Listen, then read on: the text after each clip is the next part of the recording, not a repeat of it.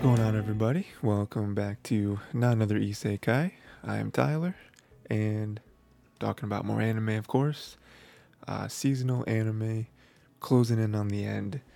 Uh, we're already, was it halfway through the season? More than halfway through the season for most of these shows. Um, and everything's pretty much wrapping up. This is interesting because we're not only wrapping up the new stuff, so that's like 11 of these shows are new, but also the three like second cour stuff as well. So a lot of a lot of endings happening right now. Um, yeah, not really much else to say. good stuff. Good week. Uh, let's let's start. Uh, first, we got My Hero Academia season six, episode twenty. Only well, like probably four episodes left, five episodes. Um, yeah, good stuff here. More more just kind of a continuation of last episode. Um, more of Midoriya being like the Batman character, and uh, seeing more and more trouble, right? Because I think that's that's something that we've gone a couple episodes without seeing, like the actual villains making moves. Uh, you know, for a while there, I feel like it was just like the villains recouping and sort of trying to, you know, make some sort of plan. Uh, but now we see this uh, this lady Nagant, Nagant. Um, she's she's pretty cool. she's a pretty cool character. She's she. I mean her her quirk is just like a gun, which sounds really boring, but it's so cool how it does. I mean, first off, it's like through her elbow thing, or like arm elbow thing, so that's cool. And then she like twists off a part of her hair, and I guess it just like turns into a bullet. It's like super hard. She can put it in her thing. Boom, snipe. She's she's you know quick shot, no, not quick shot, um, accurate shot. But also, like each, she can make different types of bullets, like armor piercing and like hollow rounds, and I don't know if she can do like explosive rounds, but just like different types of bullets from her hair. Like she's like a human sniper rifle. It's crazy. Uh, that's that's pretty much the whole episode. Um, we do have the beginning where Midoriya saved that one girl from being mobbed it, I mean, that's cool. That's more so just like world building, just for this arc where it's just more and more examples of people, regular people, whether it be quirk or quirkless, just not heroes, right? Where hero, where non-heroes are on edge. They're real antsy, real, real anxious about stuff. So even something like that, where we don't even know that she has a quirk necessarily. I mean, her, she's she doesn't look fully human, so I guess it's presumed that of course she has a quirk. And more and more people, the majority of people have quirks in this world and this version of Earth. but even that can make people on edge and want them to be like, "Hey, what's going on here? What are you doing?" You know, and even thinking she might be a villain. Um, you know, like the League of Villains or something, when she's clearly not. I mean, you know, Midoriya stepped in and was like, "Look at her does anything about her right now look hostile? you know, and they're like, yeah, okay, you got it. You know, it's, and then they're still like, oh, it's it's it's her fault for dressing like that. It's like, eh, I don't know. I feel like that's that's some real uh, like negative profiling right there. It's not cool. But you know, if you put yourself in this world, if you're a regular person, wouldn't you feel the same? Maybe, maybe, maybe not. You know, I don't know. I'd be on edge about every single person that has a quirk because I think I would understand that. Well, at least half of them are not bad people, but you know you can you, you can sort of step in their head and understand why they're acting the way they're acting. Uh, so yeah, that, that was sort of the beginning, and then like I said, there's the sniper lady, uh, Lady Nagant. That's just how I'm gonna say it. Uh, yeah, she has the sniper stuff. I already kind of explained that, and she shot Midoriya's GPS, so that that was huge because then All Might and them couldn't really track him. So that was big. And she did that before, uh, you know, before Midoriya was able to say, hey, hey, this is who it is. Because right now they're, they're in the dark. They're like, I don't know what's going on with Midoriya. I don't know what's happening. If he is, you know, facing somebody right now, I don't even know who it is. So that's cool. And, uh, and then just kind of at the, at the very end, we have what I believe happened. I could be wrong, but I believe All for One gave Lady Nagant a power, a quirk, airwalk, where she was able to, well, as, as the name suggests, walk across air as if there's platforms. If that is what happened, and if I'm not crazy, that's huge. Because isn't that the whole point of him wanting one for all? Or, sorry. Yeah, yeah. One for all? Is he able to give quirks to people? I mean, I thought that was the whole point of getting one for all. So, so maybe I'm wrong. He didn't give her the quirk, but she has two quirks. Like nobody has two quirks. I mean, people have like, I mean, that's that's that, that's not necessarily true. People have two quirks, but the way it was set up, he was like, "Oh, I'm gonna make a small deposit," and then it cut to her being like, "Airwalk," you know. So maybe he did. Maybe he found a way. But again, like I've already said it, but isn't that what wasn't that the whole point with All for One? Is that when he gets one for all, he can then or maybe. No. No. I don't know. It's strange. But anyway, that was basically the episode. Again, not too much happened. Like it really was just cut up like, hey, here's the beginning where we're setting the scene again. And then here's basically the other 80% of the episode, which is Midoriya and All Might and them kind of being covert about their, their operations. And then them facing Lady Nagant at the end so that's going to turn into something big, I'm sure. Um, it's really only her though, unless she has a bunch of backup. Because like if All Might and them, I mean like Hawks and Best Jeanist, like if they come in, like we haven't necessarily seen the extent of of Lady Nagant's powers. Um, you know she might have way more, but I mean I don't know that she can fight Midoriya and Hawks and Best Jeanist and Endeavor. You know, um, so yeah, so yeah, good episode. Um, you know I thought it was just more of a continuation but uh, you know, very, very, very necessary. So next we got Blue Lock, episode 19. This is the end. This is the end of the end. Um, well, I guess it's sort of the beginning, the end of the beginning, because they they chose Chigiri. Um, you know that was that was the big setup from last episode who they're gonna pick. I think it was so clear. Like to me, I said this last episode where I was like, it's so clear they're gonna choose Chigiri. He was the only one that throughout the match showed any sort of growth and like really stood out. Like Reo was cool. He made some plans, got some good passes off, whatever. Kunigami, he he was pretty good with like boxing some people out. Um, you know, I, I I think he scored a couple times, so not not a bad performance by either of those two. But but Chigiri was the one that stood out and he evolved and he he, he was crazy. Like like he was really the only one when it came down to it. When uh, what are their names?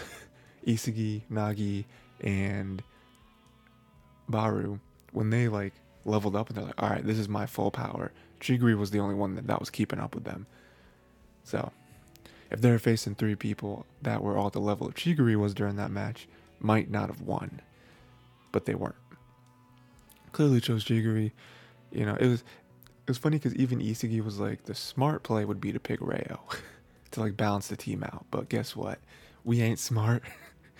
we're not we're not smart today and be, you know because it was just like we can't just be stagnant we need someone like Chigiri to create these crazy chemical reactions with each other. Like the whole reason why we were able to win this match is because we didn't work well together. Like like Baru was a a, a wrench in the machine, and then we devoured each other and we leveled up a couple times. You know, we got we got them skill points, trying to trying to flood out the the the skill tree, right?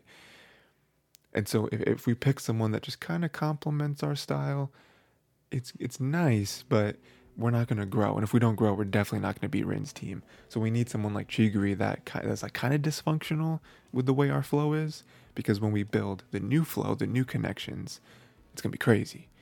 Um, you know, you know. So that's that was kind of the the, the thought process there, which I, I, completely agree with. It's clearly Chigiri, you know.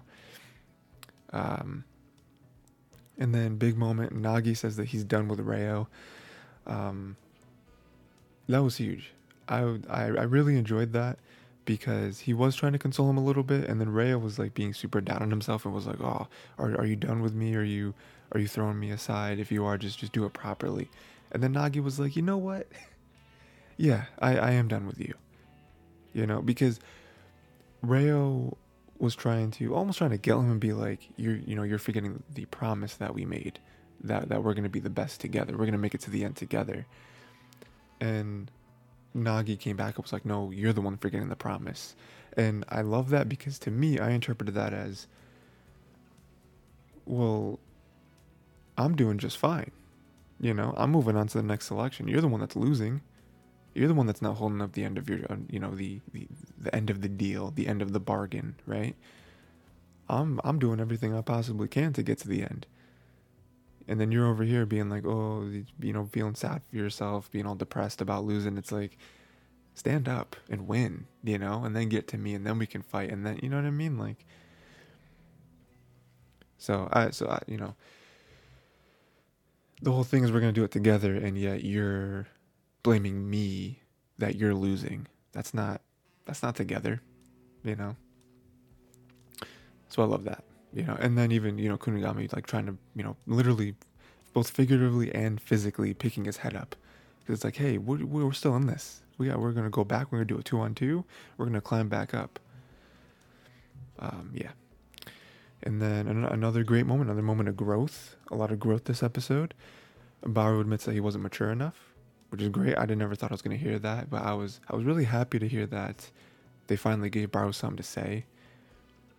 You know, I know that's kind of his character is that he's just this like stoic, like doesn't care about getting close to anyone, doesn't care about knowing anything about anybody. It's just play soccer. I'm the best. Feed me the ball. I'm gonna score but I like that through Isagi and Nagi, they were able to grow and start like opening up a little bit and start, you know, even though he he was trying to mask it as like, oh, I'm just I'm just asking about you so that I can I can devour you and be better than you and you know you know that way you can never do what you did to me today again. You know, and I know that he was trying to mask it like that and trying to still, you know, have his like king kingship, right?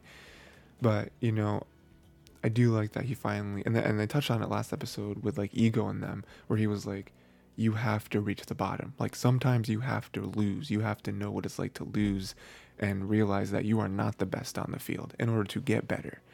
And Baru never felt that until today.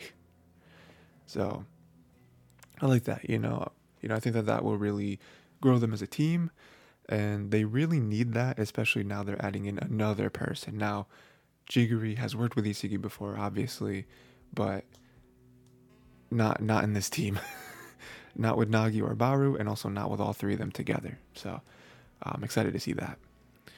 And then uh, Rin says that Bakura is afraid of playing alone. That hits him. This is honestly, with like the second half of this episode, it is a very Bakura centric episode we see some of his backstory about how he was always a monster, always always following that monster.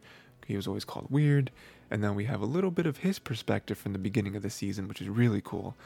And how, you know, the whole reason why he was drawn to Isagi, and we, we already kind of knew this, but I like seeing it from his perspective, where he was like, he grew up following the monster, right? Like, it didn't matter if what his teammates said, he was like, no, I'm, I'm, I'm, gonna, I'm follow this thing because this thing is what I want to play like. And he fought, and now he follows Isagi, and he really wants to play with Isagi because Isagi is the only one that plays like him you know, you know, Isagi is like his new monster.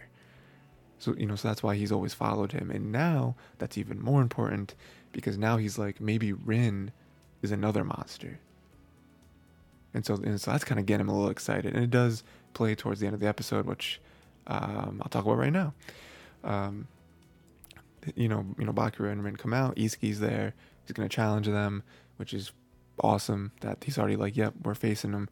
That's probably gonna be the end of the season. And now that we've learned so much about Bakura and seen so much, it's fun to see it from his perspective because he's like, all right, who am I going to follow? You know, this match basically decides who who I should be following and who I should be playing soccer with, Rin or Isagi. Two monsters that are facing off against each other. So um, I'm I'm super excited. I I believe there's probably 24 episodes, so we still have five more episodes left. I don't know if they're going to stretch out one match over five episodes. I feel like that's a lot for a five on five. Um, I feel like they might, because like, what else would it be? I mean, they're not going to start another, a whole nother like selection round, unless there's some weird like bonus thing, like like bonus round thing for this five on five. Um, I don't really know what they're going to do five whole episodes. You know what I mean? So, we'll see. I'm, I'm excited to see it though because this four and four is what we've been waiting for. This is it, you know. And again, theoretically, if if Isagi were to lose, it's not over. He just gets bumped down to three on three, and then they have to climb back up again. You know, time is not on their side because there's also a, a, a, time restraint as well. Um, if time ends and you're not, you haven't won by then, you're you're eliminated. Um, but I mean, theoretically, it's not the end of the world. But also, like I've kind of been saying this whole season, you know, you know, and especially with this whole thing with the like the team picking up people, dropping people, this you know this whole part of the show. Um, you know, I, you know, I don't think Isagi is going to be carried to win, right? So like even in the crazy scenario where Rin's team wins, I, I, I could see Isagi going all out and then wanting to pick Isagi, but that that just feels super weak to me. To be like, oh well, Isagi, the main character, lost, but he's still going forward and he still won because Rin and his team picked him. You know, that, you know, it just seems like like a super soft ending. I, I feel like there's no doubt in my mind that Isagi's team is gonna beat Rin. I'm very interested to see, and, and we'll talk about this more as you know the match actually starts and it goes.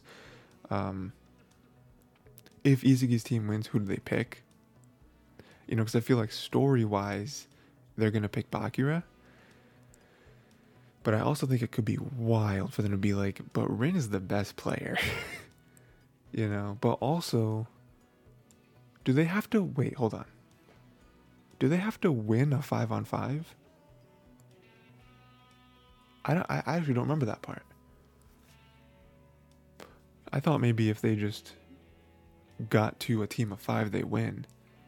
But if they have to win a five on five, that could be why there's a whole five episodes left. Because it's like, okay, we might spend like two episodes on this, one middle episode, and then two more episodes on the five on five. Either way, Rin is the best character. I could see a scenario where they really want to rip our hearts out and then be like, I want to pick Bakura. You know, you know, Bakura's my guy. But Rin's the best player, and if and if we have to win a five on five to win and then move on to the whole next stage, we gotta pick the best player. and then just rip our hearts out. Because again, Bakura doesn't mean Bakura is out of the show, but it, it would be something something crazy. It would be insane, right? Um, but anyway, I mean, my my heart wants wants Bakura, right? Because because Bakura is cool, you know. So, yeah, we'll see you next episode. Uh, next, we have the Eminence in Shadow episode 20, and this is the final episode. The show is over, and boy, do I have some thoughts. so, we'll just we'll just go through the episode. We'll just go through some some high points in the episode first. Um, Cid is clowning Beatrix. He's just way too fast, right? He's doing that like Naruto thing, where it's like they're so fast they just disappear. it was it was really cool to watch. This this whole episode had some really cool action sequences, um, and then even with Iris's help, he can't be stopped. He's just like, yeah, it's just light work, right? Um, and then Iris is like, there's nowhere to run. The whole city will be after you, and he's just like, who's running? I've I'm not running. What do you what do you mean? You're you're saying that as if I'm losing and I'm trying to retreat. I am I'm making you making everyone here look like children. What are you running? Have them come. You know? You you know who I am? um but then, oddly enough, Cid did leave. Uh, just kind of disappeared. Iris is very frustrated because he she lost him, right? And Rose has disappeared with with Alpha, right? We saw that little meeting there with Rose and Alpha in the alley, and she just accepted. She was like, "All right, cool. This is this is all I have, right?" Because Rose, Rose really is running. You know, Rose killed her father, the king. Like, she's gonna like, she is on the run. if she gets captured, she's gonna be put in jail for life. If she's lucky, uh, maybe executed. so it makes sense. Um, Alpha ends up bringing Rose to Alexandria, which is Shadow Garden's base. Um, I guess she's gonna be trained to be one of the, you know, one of the alphabet, you know, along with Alpha, Beta, Gamma, all those guys. Um, there's over 600 of them in the Shadow Garden. Uh, you know, may, maybe not currently, but she's like the 660th member or something. Um, and then Cid at the very end playing the piano, which is the end song, I guess. Um, he says something about the hour of awakening, and there's little time left. And then he does a funny thing that you know Cid always does because this is somewhat of like a fourth wall breaking show. Um, he says, "Yeah, yeah, that's I'm gonna do it just like that." He kind of walks away, and so that that's basically the episode. Um, it was a cool episode. My my whole issue with the show, and I've I've obviously talked about this at nauseum, so I'll try to keep this opinion of mine short because you've already heard it. But like the first ten episodes feels like the first season, and I really enjoyed it. Right? It was it was really cool him being secretive about stuff, him being in like in like weird dynamics with all these different characters, and then the whole Shadow Garden secrecy, and then the shadow the fake Shadow Garden, and then uh, Sherry, you know her whole storyline too. It was all really cool. Also, I just realized she never came back. We never saw her again. You know, you know she she was like traveling, and I feel like I just feel like there was more to her story. Like I'll be back, you know, sort of energy. She never was. Um, and then the second ten episodes were like a second season that just didn't vibe with me at all. Like the beginning of the first, of those second ten episodes were very weird, and then it kind of went into some more secret stuff, which was cool but I was still like, this feels super sudden and like not really set up. And then the end, it kind of reverted back to Cid in a tournament arc being mundane man. I was like, okay, this is kind of the energy that we were getting from the beginning. And then he sort of revealed himself as Lord Shadow, as Lord Shadow, but not Cid as Lord Shadow, because Cid is perfectly fine. Cid is still riding a train with his school friends, so it's okay. So he didn't reveal himself. Mundane Man is Lord Shadow. Okay, cool. And then him at the end being like, there's little time left. I'm just, little time left for what? like, what are we talking? Is this all just nonsense? I don't know. I understand that to a point, the, um, the whole like setup for this show is that it is sort of parodying and like toying with um, you know, other tropes in anime, right? Like other power fantasies, uh, maybe even other isekai, right? I, I, I understand that, but like, I just feel like it gets to a point where stuff just starts happening, and there's just so many things. Again, you know, may, you know, maybe that's the point. Maybe they are introducing all these things and all these weird interactions on purpose. It just sort of like became a show, and I've, I've mentioned this before, where there are some shows that where stuff just kind of happens you know, like I don't feel like there's a real plot. I don't feel like the characters are that interesting.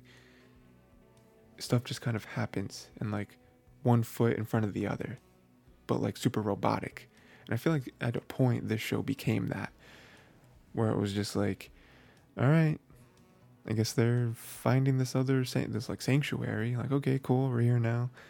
Okay, and then the the one um the one like sword master came out and they killed her sort of and they broke free. I don't really know what the point of that was. I don't know what the point of that little mini arc was. You know, it, it, I, I don't know. I don't know. At the end of the day, I think the show was fine. I think they're very clearly setting up a second ep- uh, a second season. I don't know that I'm super eager to watch a second season, but maybe it'll get better. I feel like this was a super roller coaster of a show, and it ended, and I was like, okay, cool. I guess you know whatever. Um, but yeah, that's that's the riveting praise that I have for this show. Uh, next, we'll go on to the Angel Next Door Spoils Me Rotten, episode seven. Uh, yeah, yeah, this one was cool. This one was, I think, a huge leap forward for their relationship. Um, you know, I every episode is making progress, and I think it's so clearly moving towards okay, they are going to at some point explicitly confess and be like, okay, we, you know, we we do like each other, we do want to be together. But this one was was a great a great leap forward. Um, so beginning we have Chitose forcing her way into the lunch, um, which was really just set up for what the episode really was going to be. Um, it was it was honestly just an excuse to like have that that one picture of of, of Mahiru sent because that kind of tumbles into the rest of the episode, um, into Mahiru. Not really revealing, but just like sort of being like, oh yeah, you know, I I, I take good care of Mr. Bear. You know, she starts to get like way too many details. She gets embarrassed about it, which is which is really cute. Um, and then, you know, that's there's nice little back and forth with them. Um, you know, not something we've never seen before, right? Where one of them lets something slip and one of them gets embarrassed and they kind of go back, right? So that was sort of reinforcing that idea. And then it's juxtaposed by the big, like, actual reveal in the episode, which is something that I've been waiting for. I've mentioned this a bunch. I've been waiting for the whole season, right? Which is what is Mahiru's story, right? Like, what's going on with her family? Her, uh, you know, her like growing up, her past, right, all that stuff. Because I feel like whenever something gets close, you know, whenever the conversation between her and Amane get close to that, she shuts down, right? Like we've we, we've seen her leave, we've seen her change the subject, all that stuff, and so we finally see it here because it's sort of forced out of her. Um, we find out that Mahiru's biological mother is terrible her father kind of sucks too, but we, we haven't seen that in action. um, I guess fortunately. And yeah, it's just like so. So apparently, Mahiru's parents they didn't really love each other. It was just out of the interest of the out of the families, which is you know not not super crazy of an idea. I mean, I know or like arranged marriages aren't super like really a thing in America, but other countries they they still exist, right? Um, and the sad part though is that they never wanted a kid, so they never emotionally supported Mahiru. They only financially supported her, right? Just out of obligation, right? You are our child, so we will make sure you don't die, you know. But other than that, we don't care. Uh, Mahiru tries her hardest, but never gets their attention, right? So that that even like builds up why she is the way she is. You know, it's it's not just anime, right? You know, you know, it's not just oh well, we're we're writing this anime and her her her quirky personality trait is that she's just perfect in everything, right? Like we've seen that character before, and sometimes there's an explanation for it, sometimes there isn't. It's just that's just who the character is. And so with this, you know, I like that they gave a reason for it. They're like, oh no, she's perfect, you know, quote unquote perfect, because she is her whole life she's constantly tried to make her parents acknowledge her and so she made sure that she gets the best grades, that she is athletic, you know, that she does extracurriculars or, you know, whatever, you know, whatever the case may be, because she just wants that recognition. And I like that, you know. And then I love Amane's reaction to all of this. Um, you know, we're obviously we're thinking the same thing he is, where it's like, dude, your your parents are terrible. like that's a terrible situation to be in. Uh, you know, it even explains the one time where she mentioned the maid, right? How like you know the the maid taught her to cook, right? Um, but I love what he says. He says a bunch of things, but the one that hit me was, "If you want to cry, just cry," you know. And his whole point of his whole reason for saying that was like, "You can't keep holding this in." You know, I'm here. I'm next to you. I'm with you. Like, you don't have to. You don't have to shoulder this burden alone you know you might have had to your whole life because you never really got close to anybody. Um, and, I, and I think that has a lot to do with your past right? Where you never felt wanted by your parents. So that sort of eked into just who you are as a person where it's like you don't you don't want or maybe you don't believe that others want to be close to you. And so amane being here and not only the past few months but just here in this moment is like hey like you like you have to deal with this, you know, and not like it's your fault, deal with it. It's more so just like you can face this. Like you are strong enough. You are like, come on, right?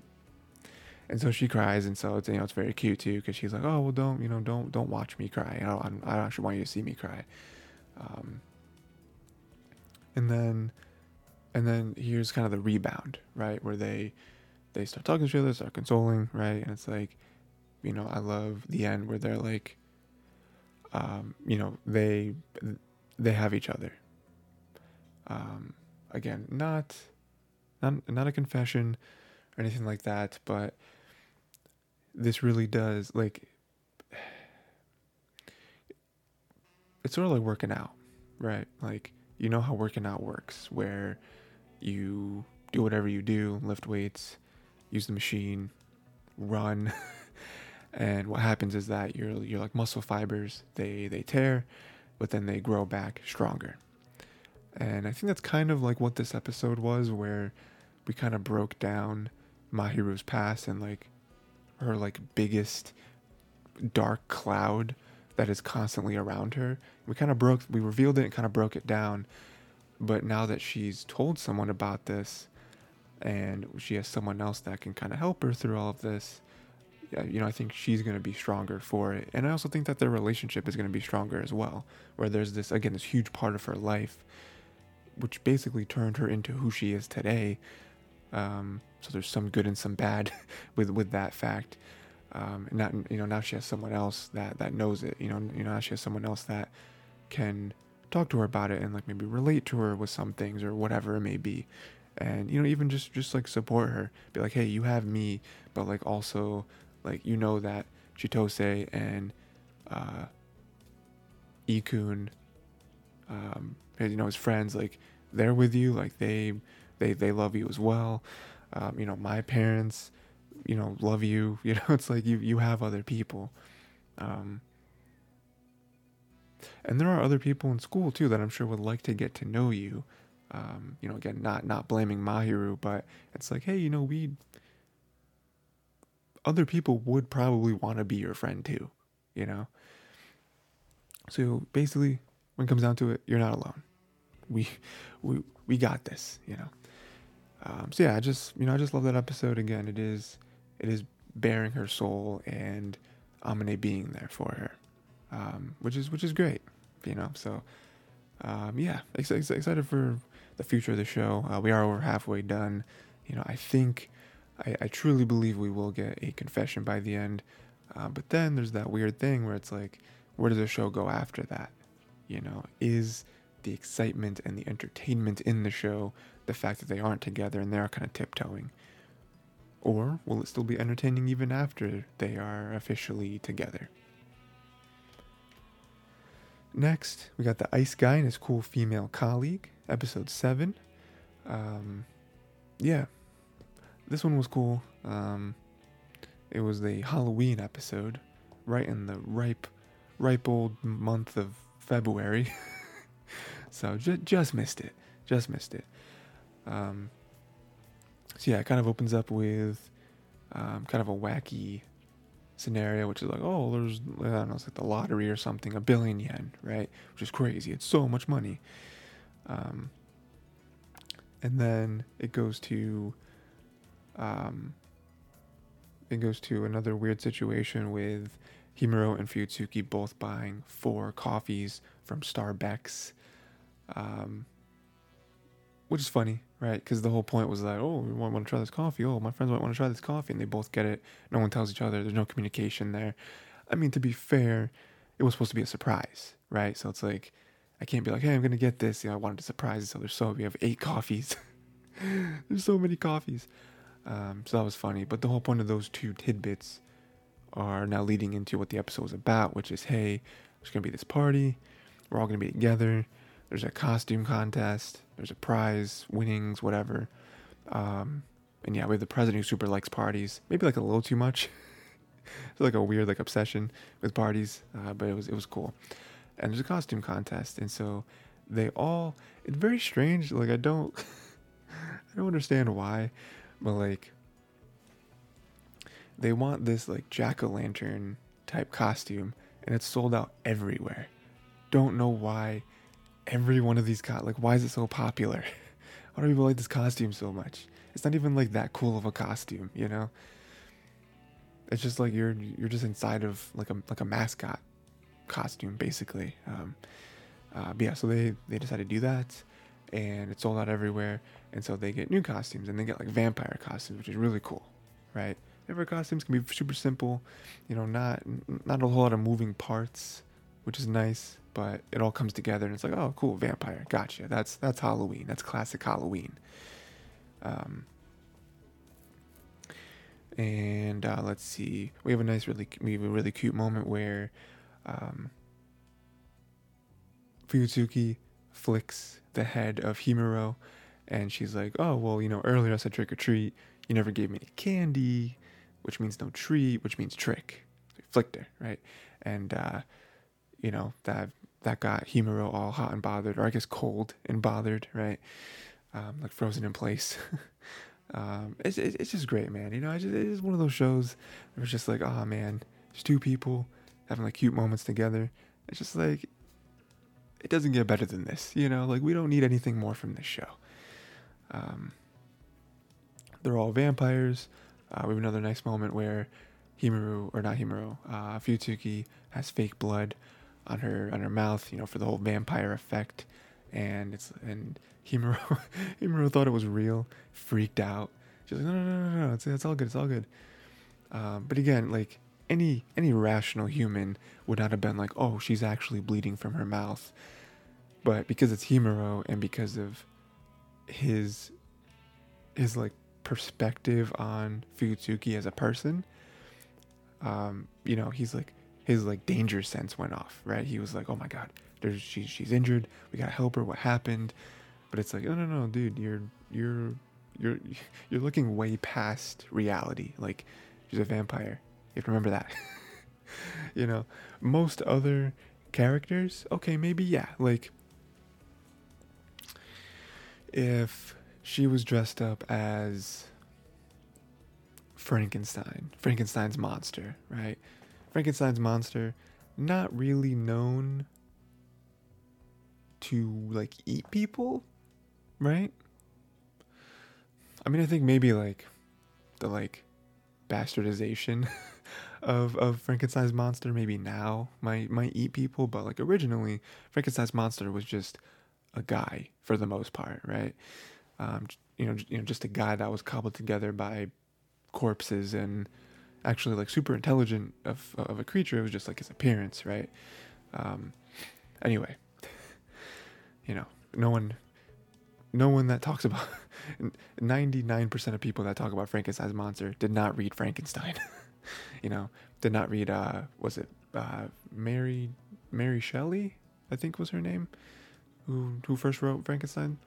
Uh, anyway, but yeah, so they're not typically known for like eating people, drinking blood, bleeding from the mouth. So yeah, in that moment, it's like, oh, whoa, there's blood in it. Was you, you okay? You know, or like dressed as like I don't know, like the like classic like cat girl, right? It's like okay, there's blood for. Whoa, you got some. You you good? You like bleeding right there. She's like, oh no, it's fake blood. I'm like, okay, cool. Um, explain. or cats cats don't drink blood. They don't eat people. I mean, I guess they they are omnivores. Um, so I guess you could eat like a rat or something, but uh, it'd be strange. And then uh, what else do we have? Uh, the mummy team won, which they helped out make this like eco-friendly mummy team. Uh, but then the vampire team got runner-up, so their whole friend group kind of won, you know, for first and second place. And uh, we have the nice, cute ending where Fuyutsuki wants to wear the costume longer with Himuro because she, you know, she got to the party late, and really, I mean, you know, thinly veiled attempt at just wanting to stick around with Himuro more, and also she really liked the way Himuro looked in the costume. She's like, "Hey, do you want to maybe you want me to hang out a little more costume? You know?" Um. Yeah, love it. Right, like this, like, like this show again, like I feel like I compare this show to Angel Next Door a whole lot, and there are a lot of comparisons. I feel like this show is more like situational. Angel Next Door, I feel like does have more of a loose common thread where I do feel like it's it's escalating, you know, with each episode. This show, Ice Guy and his cool female colleague, I don't necessarily see escalating like blatantly. You know, I, I think it has gotten bigger since the first episode. But I do feel like it is more, like I said, situational, where it is like, oh, we're just gonna, we're just gonna have like a Halloween episode, you know. Um, I'm not saying it's a bad thing. I'm just just observation, I guess. I mean, you know, with this as well, do I think that by the end of the season they'll confess to each other? I think it's very possible. You know, to be fair though, um, no, maybe I guess not. I, I was gonna say that I feel like their relationship might be even further along though somehow, but no, I guess maybe not. Cause I was like, well, they they went to dinner together, but that was once, and I guess with Angel Next Door, you know, they like hang out at each other's house a whole lot. You know, Himuro and Fuyutsuki haven't even been over each other's house yet, so uh, hopefully that happens soon. That'd be nice. I mean, although if we are keeping with the timeline, Halloween just happened. We're in episode seven. We we could very well, and I would I would, exp- I would kind of expect at this point to get a Christmas episode, and that's you know Christmas is like the romantic holiday, right? So could be gearing towards that. Maybe that's a little closer to a whole confession type thing. That'd be cool. Uh, we'll see. Next, we have uh, The Magical Revolution of the Reincarnated Princess and Genius Young Lady, Episode 7.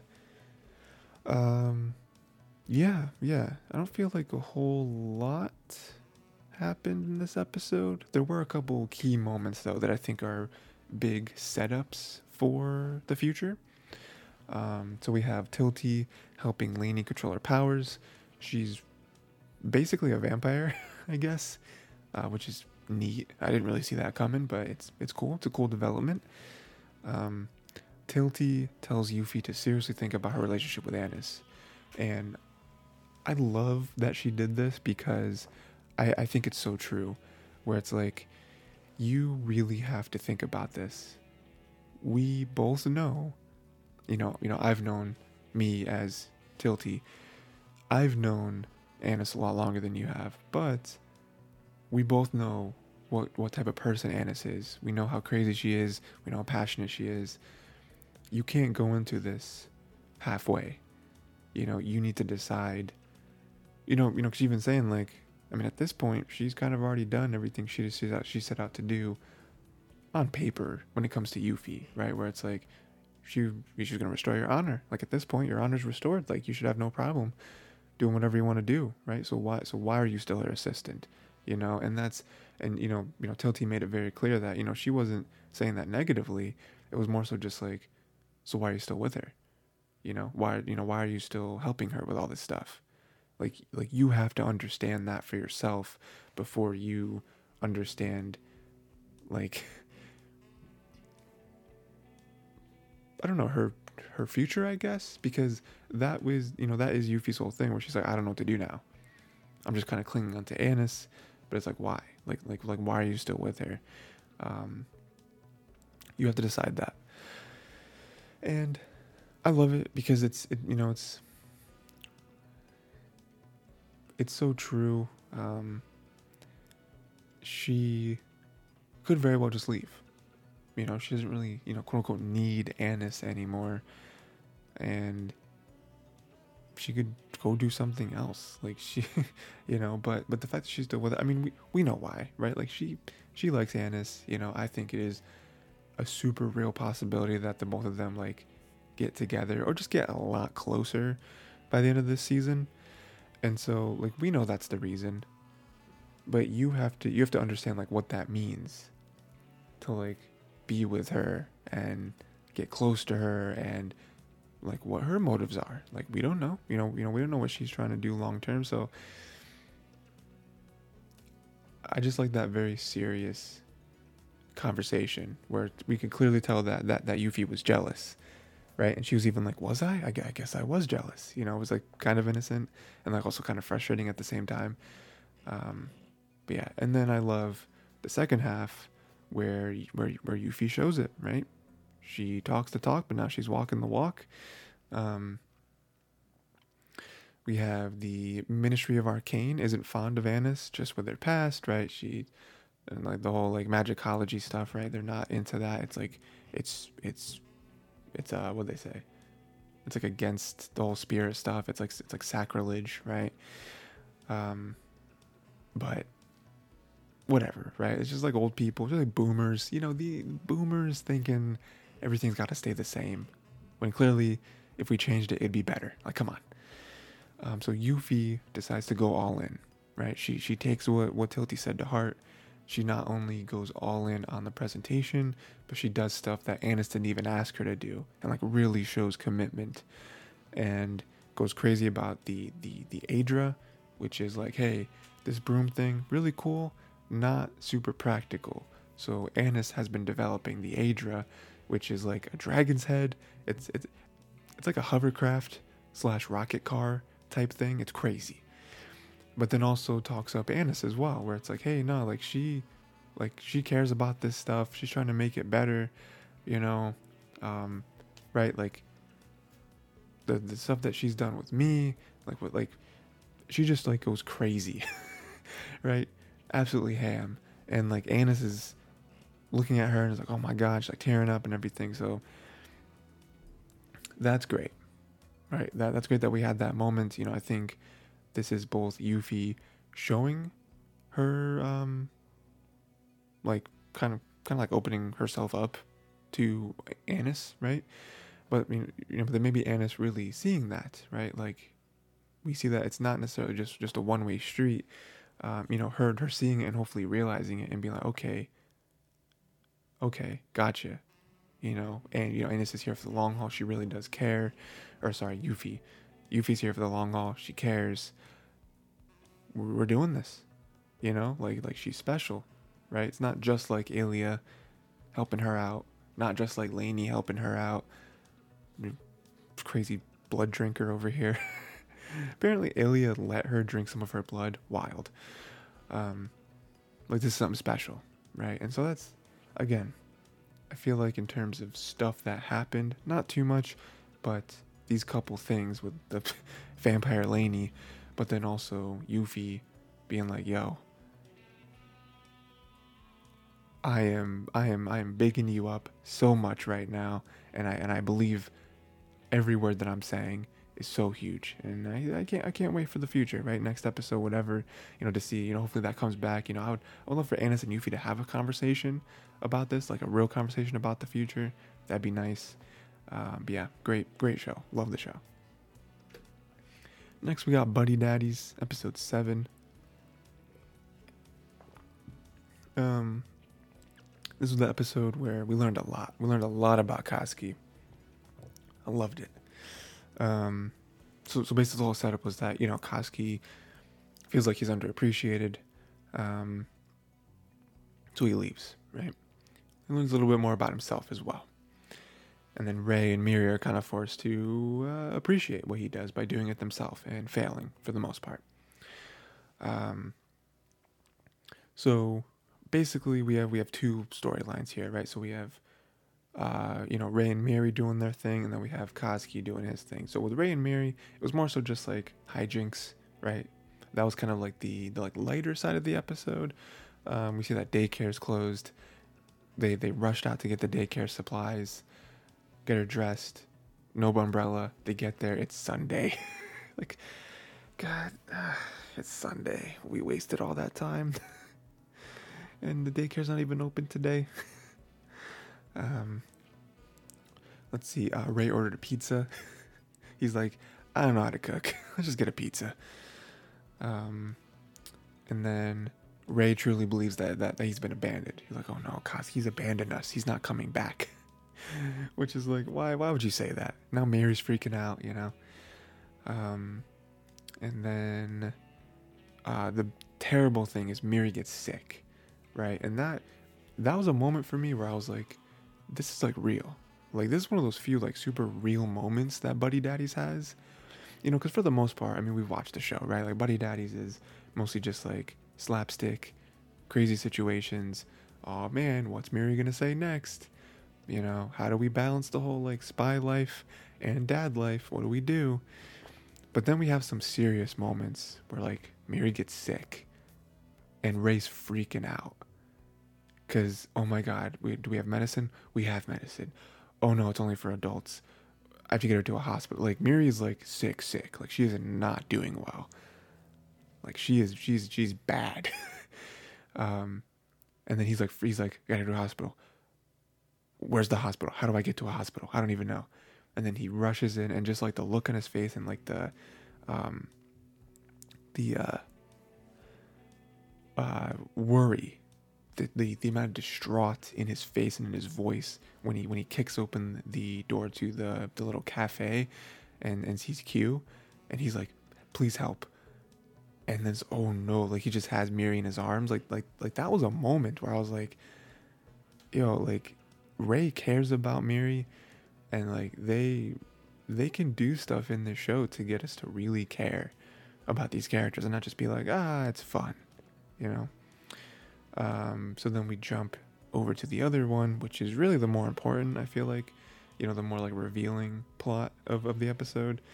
Um, we have Corinne, who is Koski's sister-in-law, um, who's, who's who's been looking for him, right? And and we find out that Corinne is the sister to Yuzuha, or sorry, Yuzuko, Yuzuko, not Yuzuha. Yuzuha is from Tokyo Revengers. Um, Yuzuko, and Yuzuko was the was the girlfriend, fiance to uh, Koski. Um, so uh, yeah, he's he's not doing very well. Um, he gets like beat up. he gets gets thrown in the garbage, and he looks up and he sees you know he he sees Yuzuko, right? But it turns out it's just Corinne, and um, you know we we start to see more and more of like some some payoff from the beginning of the season where you know he keeps putting away money and giving it to someone, and we're never really sure who that is. Like you know we we might have thought. I mean I I, think my um my prediction was it was his girl who he had to abandon, right? That you know that's always what I thought it was, where he had, he, he had to leave his girl, maybe for the spy life or something, um, or maybe she left him or something. I, I you know I don't I don't know. You know something bad happened between him and his old wife or something, right? And so he's always felt guilty for that, so he always sends her money to take care of her and maybe a child that they had together, right? Because we have seen that before. We we've you know we've seen that that imagery before with him and his girl and his and his and his pregnant wife, right? We've seen that. So I was like, oh, maybe it was that. But then we see, oh, he was sending it to the sister Corinne because he feels that it was his fault that Yuzuko died. Uh, we see a flashback to him on a foot chase with some bad people. Bad people uh, crash their truck.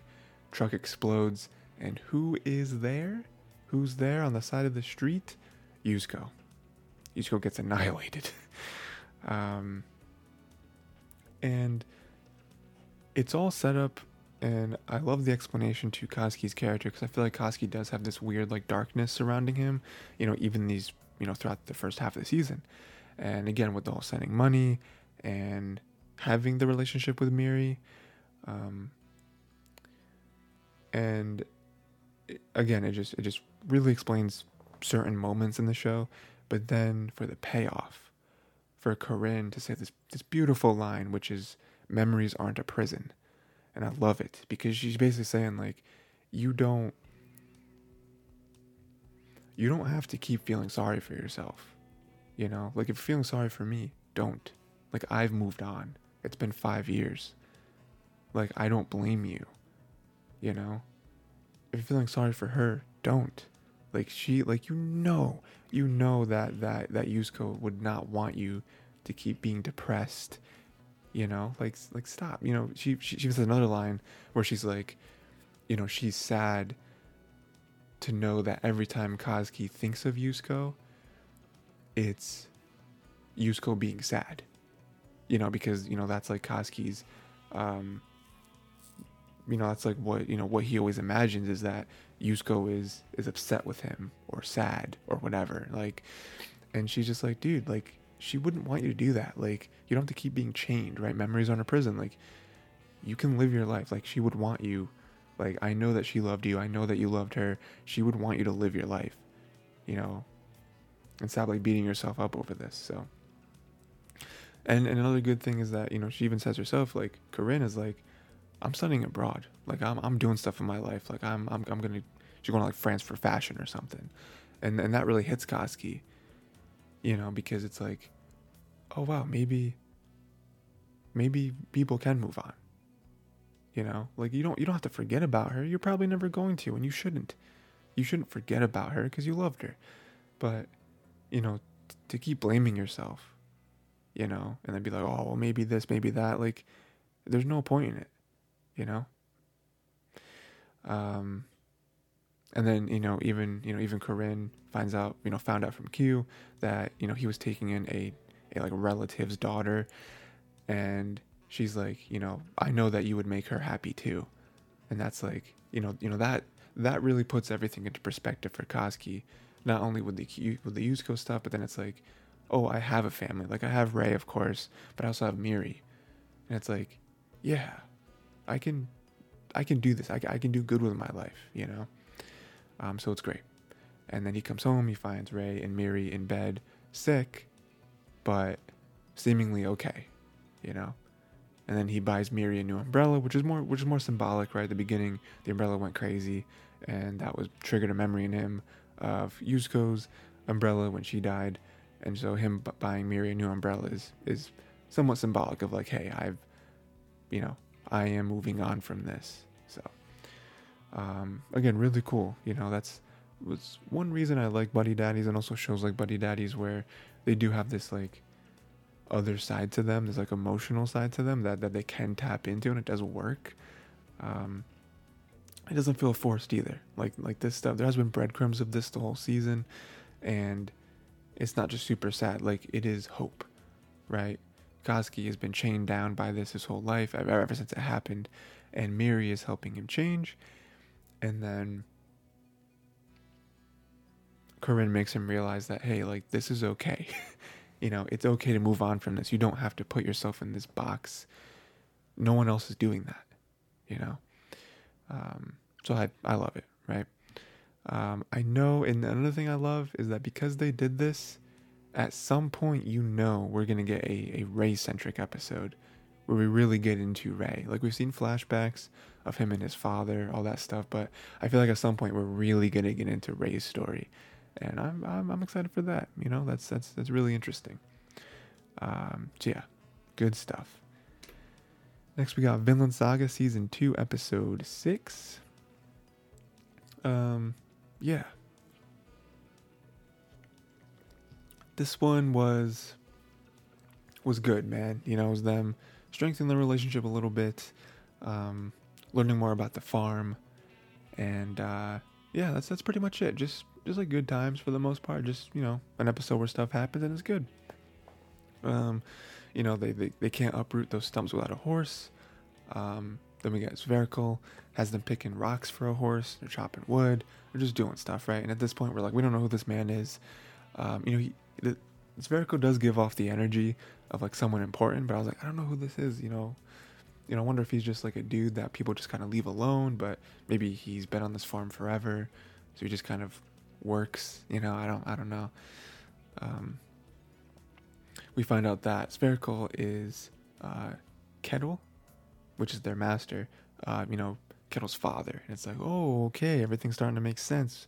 Understand why he's kind of alone. People kind of let him do his thing but also why he has the ability to give a horse to somebody, right? And the horse is great. The horse is a super big help. They're able, able to take up these stumps left and right. Um, you know, they're like borrowing like a like till machine or whatever that's going. It's awesome, right? And so you know, I always love characters like that where they're like the like old and wise character that just has been here so long and just knows so much that no one can really say no to them. You know, like the only one that can go against him is is you know is Ketil. Like realistically, no one else on the entire farm is gonna tell Sverkel what he can and can't do. And I just love characters like that. You know, when they're just like, yeah, I don't care. And like he's also not causing problems really.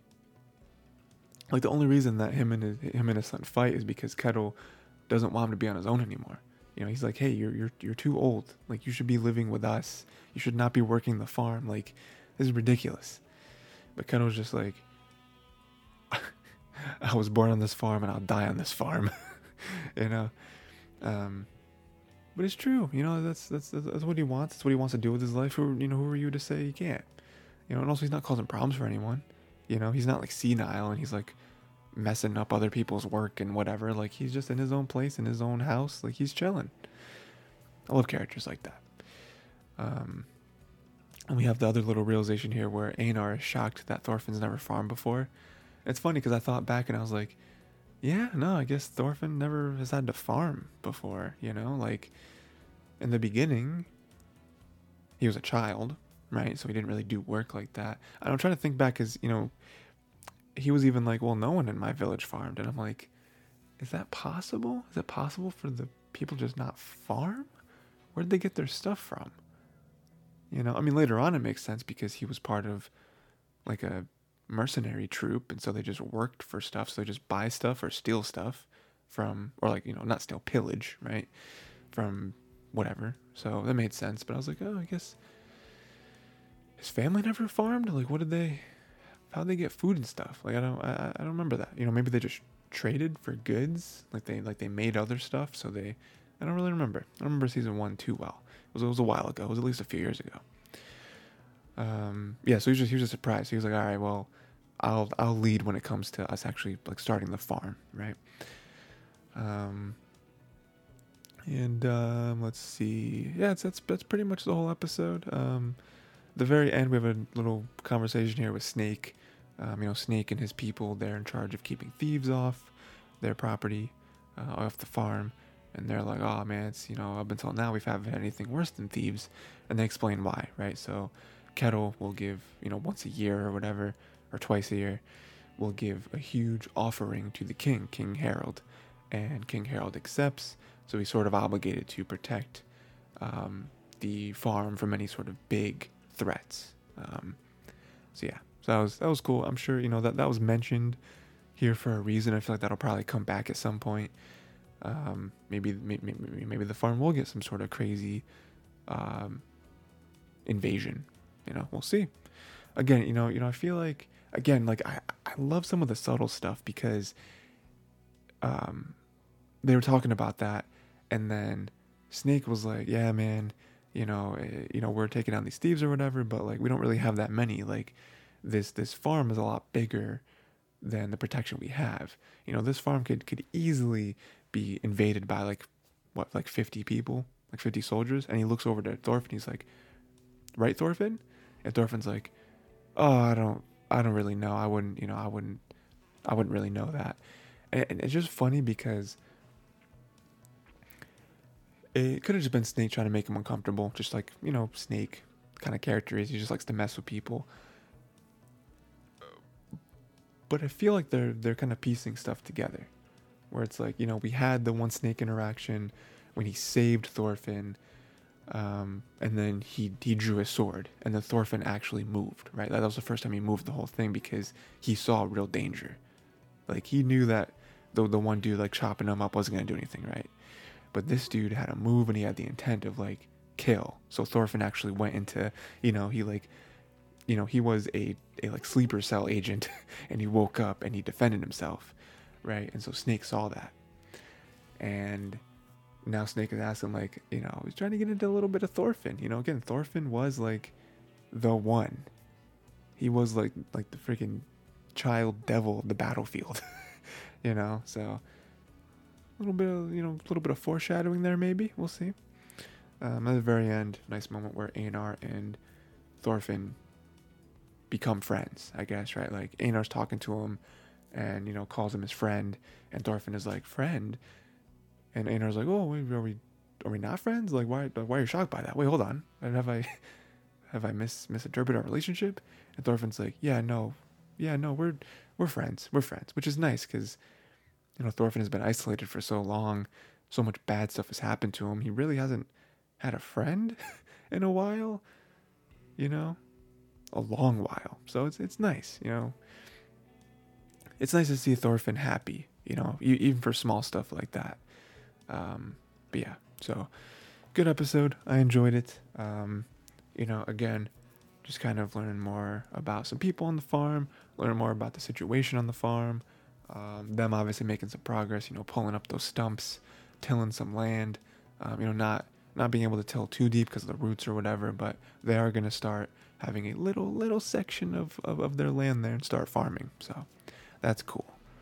And uh, yeah, good stuff. Next, we have the Misfit Demon King Academy, Season 2, Episode 6. Um, yeah, there's some good stuff. Um, again, not too much happen. They're just kind of infiltrating, trying to get some information about Shin. And uh, yeah, yeah, again, you know, more you know, more of like a middle episode, I feel. You know, I feel like next episode's gonna be some some big stuff. Um, but yeah, so we have Anos who cursed that one guy to trick the enemy. That was really cool, right? To be like, well, we're gonna curse you, and then you're gonna look like you're saving him, so you know no one suspects anything, right? Because those two people are on Anos, Anos' side, not Avos' side. Um, that was cool. That was that was very clever. Um, then Anos is using time match to figure out what happened to Shin. They kind of go back in time, and they're trying to figure out what happened, trying to see, you know, because Shin is one of their suspects for like who you know who is heavily involved in this whole you know Avos scheme. So, um, let's see, we have a nice moment with the freaking Sasha the Tsundere. Um, you know, Anna showed Sasha that one spell, and she was like, "Oh," like super blushing about it, and it was it was cute. Um, now we have Anoshu, which is like kid Anos very funny. Um, you know, he he did that because he's trying to come off as non-threatening to the two people, uh, Shin and the one girl. I don't remember her name. I didn't write down her name. Um, but it was very cool. And there's like, oh, we're a pack of entertainers or whatever. Um, but yeah, again, they're disguising their true identities, you know, so they can get close to them. And because again, their whole mission is Shin. So if they can have them just, you know, say, hey, yeah, sure, travel with us. Let's do it. We're we're doing this thing, whatever then cool, they're wishing, and we can we, we can start rocking and rolling.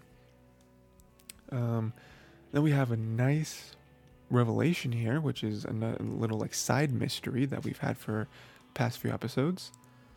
Um, Lena is the love fairy Fran, right? You know, so so we have the one that's like all masked and stuff. She has amnesia, all that all that good stuff. Um, the one lady was like, "Yo, she she's Lena the love fairy Fran. She's that's, that's, who it is."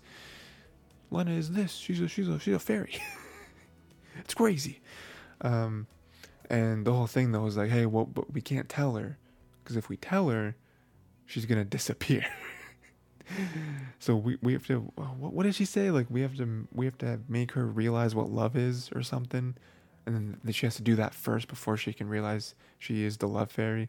Crazy stuff. Again this this show has some very weird like side threads. I don't know how important they are, but they're fun, I guess. Um, then we have a nice battle. They weren't able to bring their weapons or tools into this other time, um, so Shin lends Lei the unique sword, going crazy with it, and then he lets he lets him keep it for you know for the duration of their of their stay. So that's that's cool. Um, yeah, that's that's that's pretty much the episode.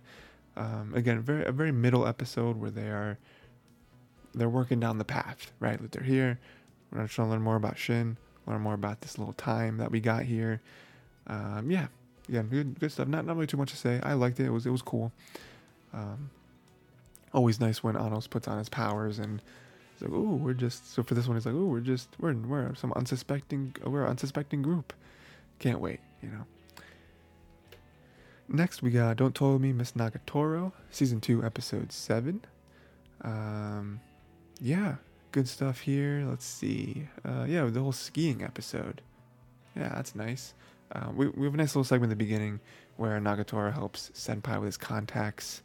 Um, yeah, just not really much substance. Just like, ah, no glasses. Cool, I guess. Um, then we have the skiing trip. Um, it's funny in the beginning, you know, Senpai's friends thinks that him and Nagatoro were dating it's like, well, yeah, maybe we might be. Who's who? Who can say? Who's asking? um, and Senpai is really bad at skiing, right? As as we thought, as we figured. The one thing that he is good at is art. Other than that, no real skills. Nagatoro, being the athletic one, obviously super good at skiing. Why wouldn't she be? Um, and it is nice, you know. You know, it, it it opens up a good opportunity for Nagatoro to teach him and them spend time together and uh, yeah, just be very genuine with each other. You know, I think that's one of the best things about the show is that on the outside, it's very like, you know, she's teasing him a whole lot. He gets embarrassed. It's very, it can be very aggressive at times. But I think the best parts are when they're alone and they're just truly spending time with each other and like trying to enjoy each other's company with whatever they're doing. Um, so it's something like this where it's like she does kind of tease him about it a little bit, but once that's over, after like the 30 seconds of teasing in the beginning, she's like genuinely wants to help him and like, you know, isn't getting upset with him, isn't like, oh, why, why can't you just do it? She's like, oh no, try this or do this or watch me and you know whatever. Like she really, she really is trying to teach him, you know, just out of her heart, right? What she wants to do. And it's moments like that that I think make the show whole. You know, like if it was just the weirdly aggressive teasing, it'd be cool, but it'd be like, okay, you know, it's just why do we care, you know? Um, and then uh, Senpai decides to night scale by himself, very dangerous. um, Senpai Senpai decides to help the one guy from skiing too fast. And It's like, oh, that's cool, you know. Senpai can ski well enough to catch up to someone and safely stop them from skiing too fast, possibly hitting a tree. It's like, okay, cool. Senpai is, you know, in just a little bit of time, he's learned enough. You know, you know, he was really paying attention to Nagatoro, and he's really trying to, you know, because he could, he could not care, but you know, I think another part of him is like, well, Nagatoro really enjoys this. Um, you know, you know, I want to be good. You know, part of part of him, I think, just wants to maybe try to uh, you know enjoy some hobbies that Nagatoro has. But I think also we saw it in a little bit in the beginning where you know he wanted to impress her.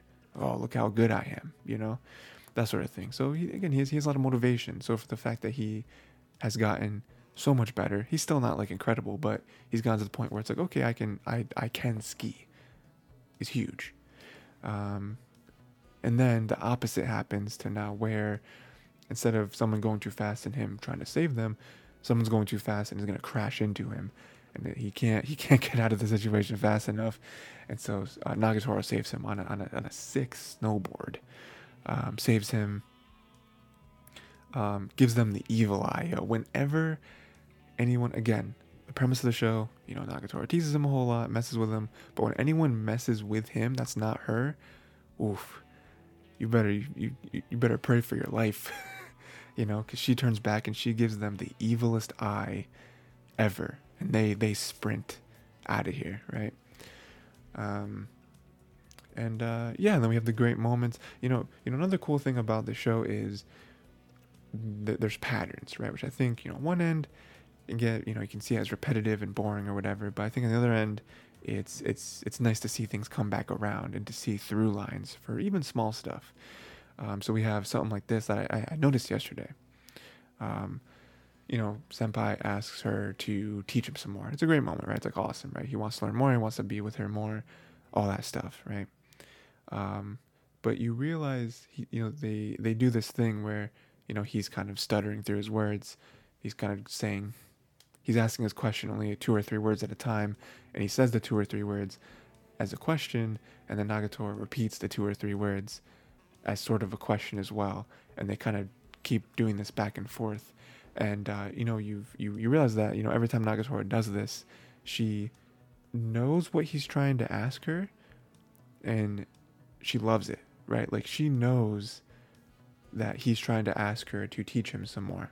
She she knows it, right? She she can clearly tell. And she's repeating it because she herself is kind of embarrassed because she knows how much she wants him to Wait. She knows how much she wants him to ask her this specific question.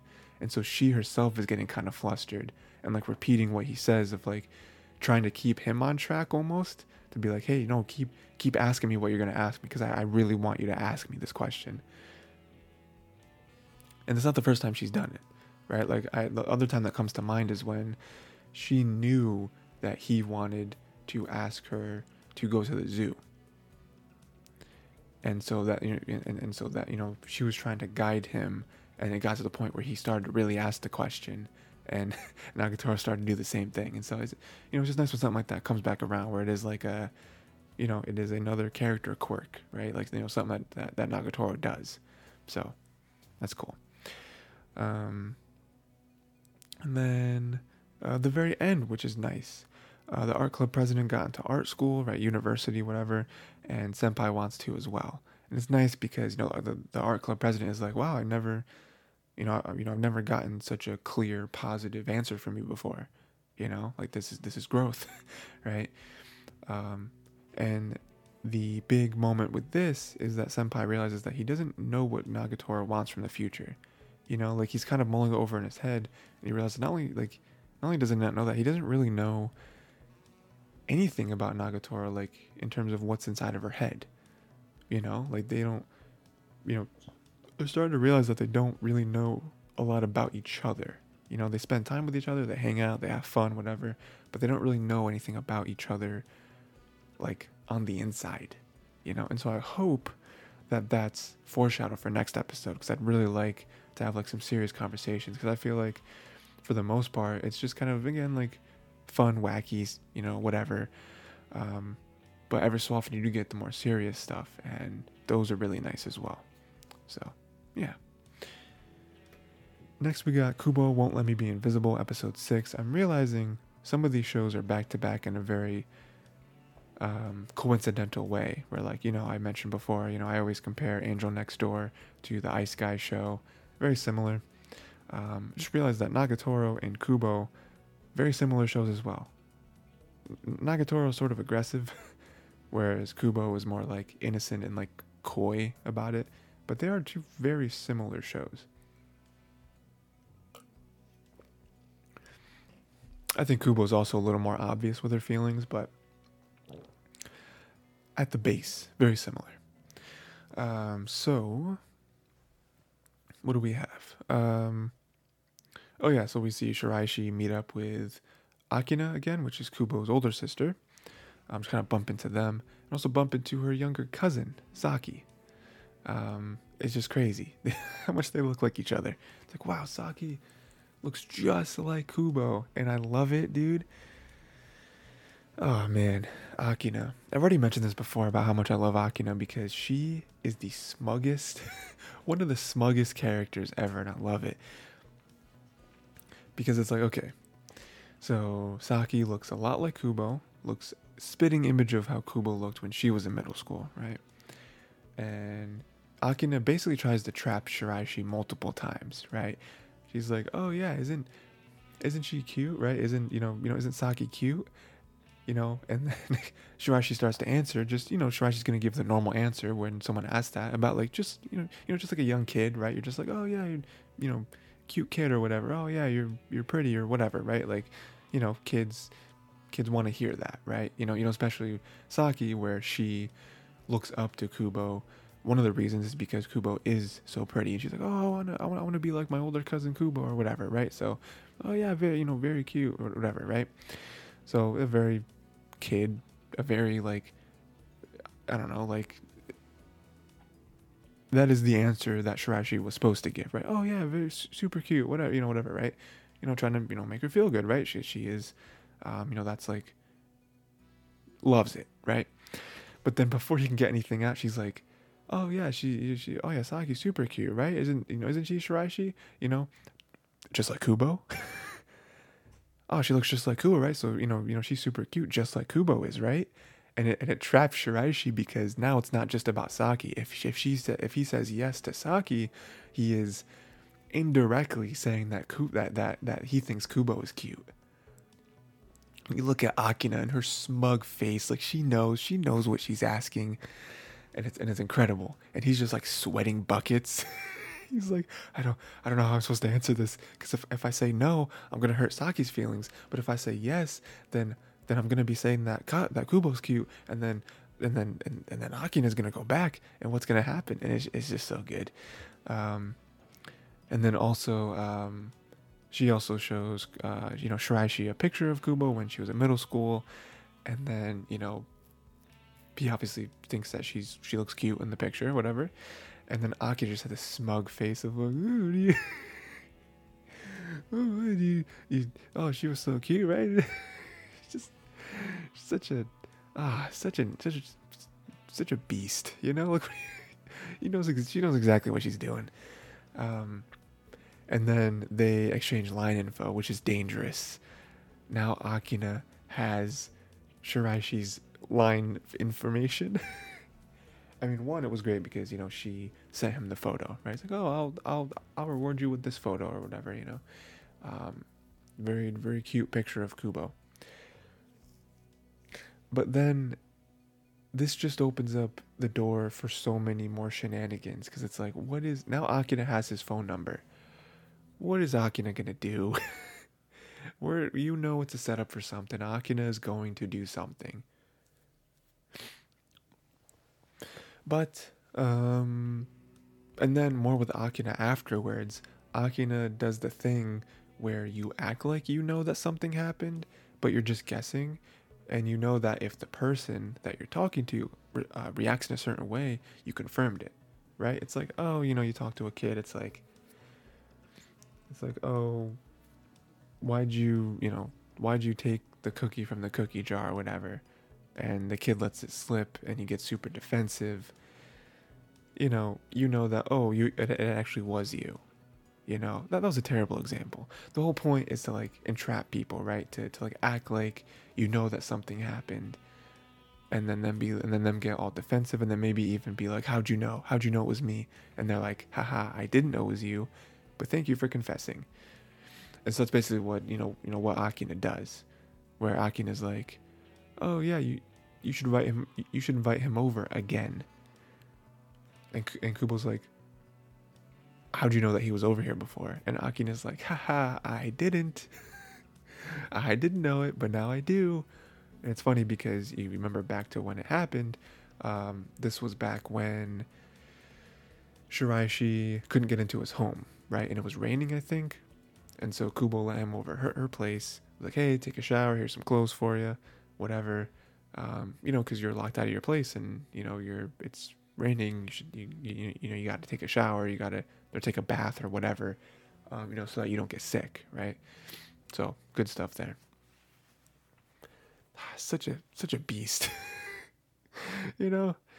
Um, and then we have the other great moment here. Uh, we have Kubo. Finding Kubo's a great teacher, right? And we and it's it's great because Shiraishi thought that she like that, that she was gonna tease him, right? To like tease him, and be like, "Oh, you don't know this? You don't know the answer to this question?"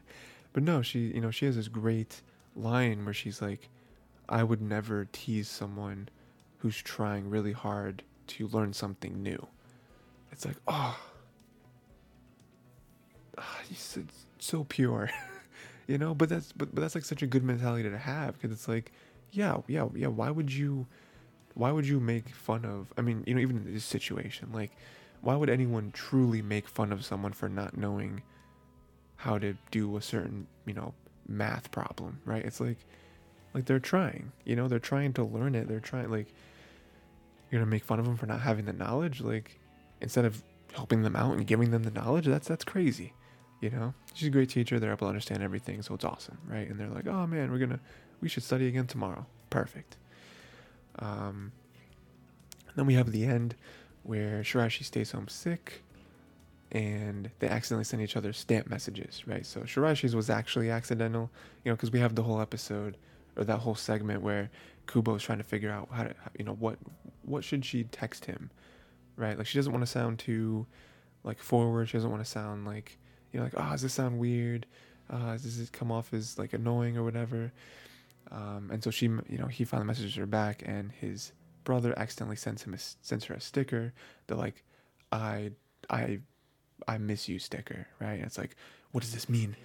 And she's about to text him back, but then she, but then he already has sent another text. Oh no, no, that was that was me. That was my brother. He accidentally hit the thing, and she's like, oh, okay, yeah, no, yeah, no, that that that totally makes sense. And then she sends him a sticker accidentally, and is like, oh no, no, that was that was my sister. It's like, oh, okay, cool. Kubo playing those games, man. You know, you knew the, you knew for a second it was, it was about to get real dicey, because she was about to react to the sticker as if he sent it. You know, and it's like, ooh, what, uh, what happens there? But then, but then he backed off. So then, you know, so then she backed off and she played coy. It's like, ooh, we're we're getting somewhere, boys. um. Then we have the end where Shiraishi walks Kubo to the nurse's office She's super sick, super dizzy, walks her over. and uh, you know she's she's super grateful, all all that stuff. So, uh, good stuff, right? Good stuff there. Um, yeah, great great show, man. You know, it's another one of those shows where it's just like, I don't, I mean, I don't really know if it's leading to one of them confessing. I don't know. It could, it could not. With this, with a show like this, I don't really care. I mean, it'd be great, right? But I also think them just kind of messing with each other is fun too. you know, so we'll see. We'll see what happens. Trigun Stampede episode seven. Um, not a whole lot happened in this episode. I feel like it was more just like tailing off the whole Livio and Nico thing, and then a nice little cliffhanger at the end. Um, so basically, um, let's see, we have Vash stopping Nico from shooting Livio. That was that was a big moment because he's like, hey, no, like don't kill him. Like he might remember something. Like you might be able to bring the real him out and then save him. Like don't don't just kill him, you know. Um, and he does. Livio remembers who he was and shoots himself, kills himself right in the head. That's tough. that is a tough situation, man. Um, it's just again just furthering the whole Nico story. Um, you know, I think really turning Nico onto Vash's side, and it's just like strong characters. I think, where it's like I don't know. I don't really know the trajectory of this show, but I think them constantly bringing up characters that are under Millions Knives, who Millions Knives are kind of effective negatively, and them dying or just you know hurting and then being connected to Vash or being connected to Nico, you know, like who's connected to Vash, who again might turn over. Um, you know, I think is very smart and I think really builds up these characters a lot. Um, I mean, I would just like to see where it goes. I mean, again, we're only halfway through, right? We're just ha- we're just over halfway through, so there's still a ton left. Um, yeah, and uh, yeah, that's, that's pretty much the whole episode. That's really the only couple things I really took of notes. I mean, the whole time, stuff is just kind of happening, right? Like they're rocketing towards the orphanage. They're trying to stop them. They're figuring it out, but the whole like confusion aspect to the episode is just kind of most of the episode. You know, just kind of like so again, not not really a whole lot to talk about. Um, we do have the very end, which uh, Vash comes out with like a weird pattern all over his body, like a weird glowing pattern and I I think there's a plant there. There's other plant there, or he has some like weird plant energy or something. Um, so yeah, cool cool cliffhanger. You know, we'll I'm sure they'll pick right up where we left off next episode. So we'll see what's happening there. Um, but yeah, good stuff. Again, not not really too much to talk about. Not not a bad episode by any means. Just like I just don't feel like there's a lot to talk about. Like they, it's cool they ended off that that um you know that little storyline with Nico and Livio um, very tragically, you know. But I think that that really ekes into building up Nico's character more and seeing like what his motivations are going to be going forward. Um, and then the cliffhanger of possibly a plant thing happening with Vash. Not really sure. So, yeah. Next, we got In/Spectre Season 2, Episode 6. Um, yeah. New story here. Um, set up for a new story, which I think is really interesting. Um, so we have the fish are cursed. like cursed fish, they're just dead fish showing up everywhere, apparently. Um, and they think that Zenta had something to do with this after Tsubasa died. Um, and they think that there was maybe some depression there or some whatever, some lingering feeling, some, you know, maybe some guilt, whatever it may be. You know, Zenta was involved in. Somehow Zenta is the one that's like cursing the the beach. I guess I don't really know how they put those two together, but sure, yeah, could could be happening. Um, we have a flashback to what they think is where all the connections were. Uh, so we have Tay found the doll that that that Zenta was carving for so long. Very weird, but that's what he was doing. Um, he found the doll finished. I was like, oh great, oh man, the doll's finished, awesome. What are, what are we gonna what are you gonna do now? Like what's you know, this is awesome. Turns around, Zenta dead in the chair. Oof. That is tough. That is some tough. That's, a, that's some tough juice to drink. You know, don't like that. Um, so you know, some theories there, like what happened. What he, you know, him dying or whatever. Did he kill himself? Did the doll kill him or something? I don't know. Right. Then when the police came, because you know someone is dead, you call the police. um, the doll was gone the doll was just gone, and it's like, oof, that's that is some mystical, magical, some paranormal. you know, you know, I don't like that. Don't like that at all. What happened here? Um, and then uh, in present time, Tay's cat spirit led her to the beach with the other spirits. Right? It's like, okay, cool. It's kind of where all the spirits hang out. Um, again, connection to maybe the beach being haunted or cursed, whatever. Um, this is cool. And then the doll comes. All the spirits are very scared of the doll. They don't like it. Um, they, you know, they try to get away from it. You know, that's that's kind of why they go to the beach to kind of get away from wherever the doll may be lingering. Um, and they always are trying to constantly fight the doll and try to like take it out and be like, yeah, this this, this doll is not good. It's bad juju, right? And so um, the doll though always wins and has survived for so long because it has like electricity powers. Has to do maybe like the rock in its arm. Um, so it always just destroys whatever spirits try to fight it, and then it walks into the ocean on the on the floor of the ocean, and that's what's killing the fish. Is probably the electricity that it's just spurting off. It's just killing fish, right? Um, and then at the end we have Kotoko and Kuro who are here to help. Um, so yeah, I mean, good stuff, a good setup. Um, I'm interested to see what the doll's motivations are. Like if Zenta died and became the doll, like a spirit went into it, or if it was Tsubasa. Um, you know, what again, what the motivations are of why it's fighting the spirits, why it's walking into the ocean, killing the fish. Um, again, like this episode, a very nice setup of like weird stuff, which is what In/Spectre is. It's always like weird, you know, like mysteries. but it's it, it's a good one. It's interesting. You know, you know, this is one that I'm more interested in than the other ones, and I hope that. Again, like, I just really hope it's not another. Oh, Kotoko shows up and is like, "This is what happened. There you go," and walks off. She's like, "No, like I want you to investigate. I want there to be something." You know, like even just more fighting. Like you know, we we saw more battles in the first season. We're already halfway through this season. We haven't really seen any, so you know, it's a good setup though. It's a good setup. I like it. So we'll, you know, we'll see how it goes off. Um, yeah, the the lightning doll. You know, static shock over here. Um, yeah, and then we have Tokyo Revengers season two, episode six. Um, this is the battle. Um, not not the full battle, but you know, some battling, some some dueling is happening. Um, so we have Chifuyu joined Toman because he respects Baji, right? So a little bit of backstory there. Um, you know, kind of, you know, just just more Chifuyu. You know, it's good stuff. Um, then we have Chifuyu giving Baji's sash to Takemichi, so that's very symbolic. Uh, kind of passing the torch down.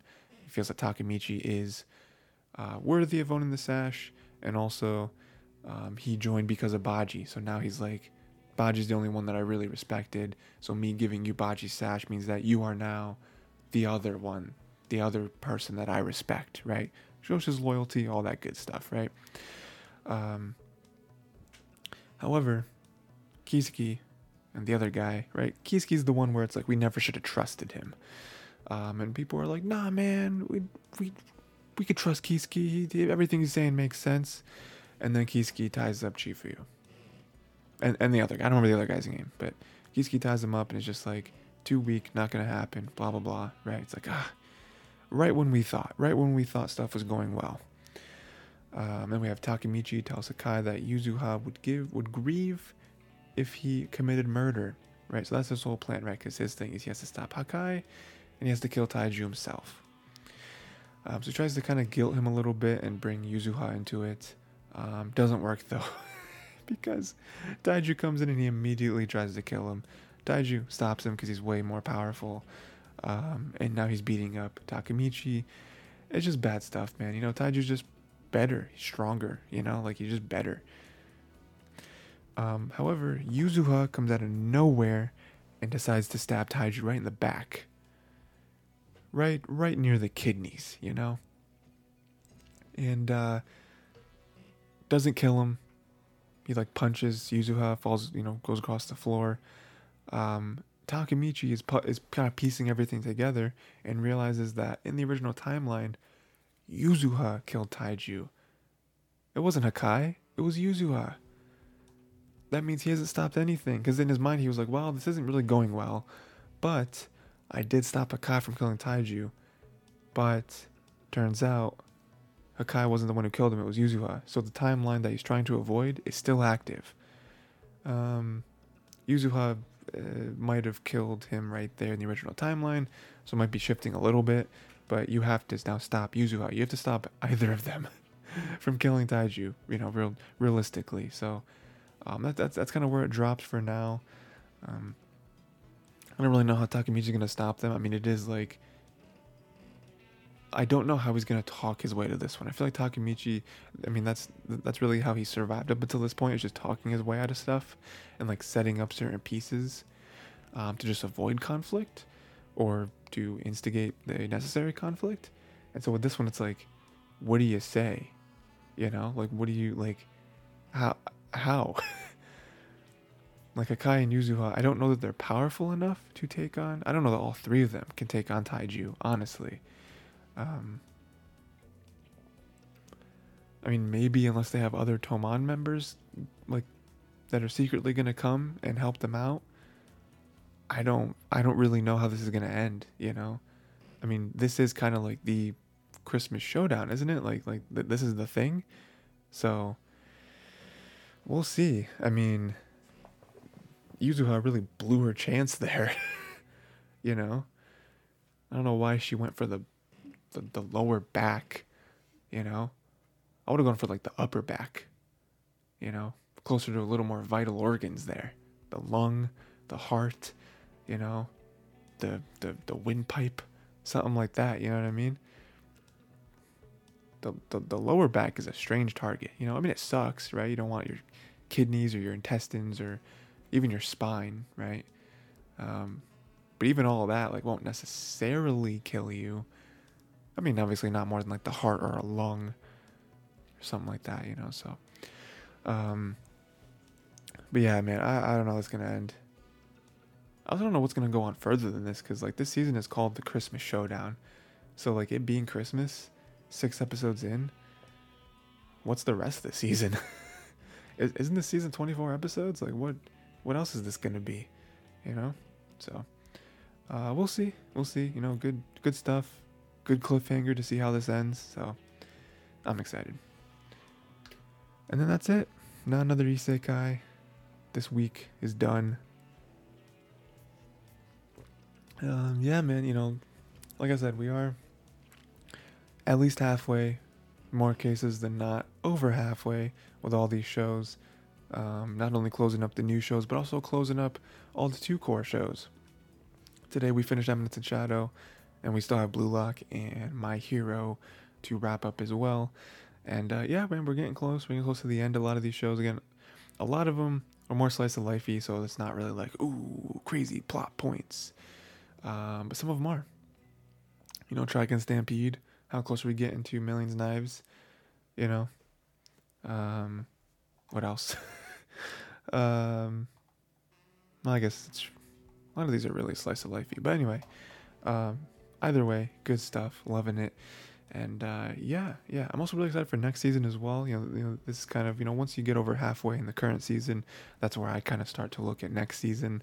Not trying to already push this current season aside, but you know you start to get a little little curious, right? Let me tell you, if you guys have not looked at what next season is bringing us, crazy, crazy stuff, man. We got like Demon Slayer, Attack on Titan, we got Doctor Stone um, new Ranking the Kings, Konosuba spinoff, um, Oshi no Ko adaptation, the next Mercury Witch season, which we covered on here last season. So that's cool. So we got a lot of stuff. Please, please go check it out and you know let me know what next season stuff you're hyped for because next season's gonna be a banger. It's gonna be wild. Um, but yeah, that's it. That is it. Um, until next time watch more anime.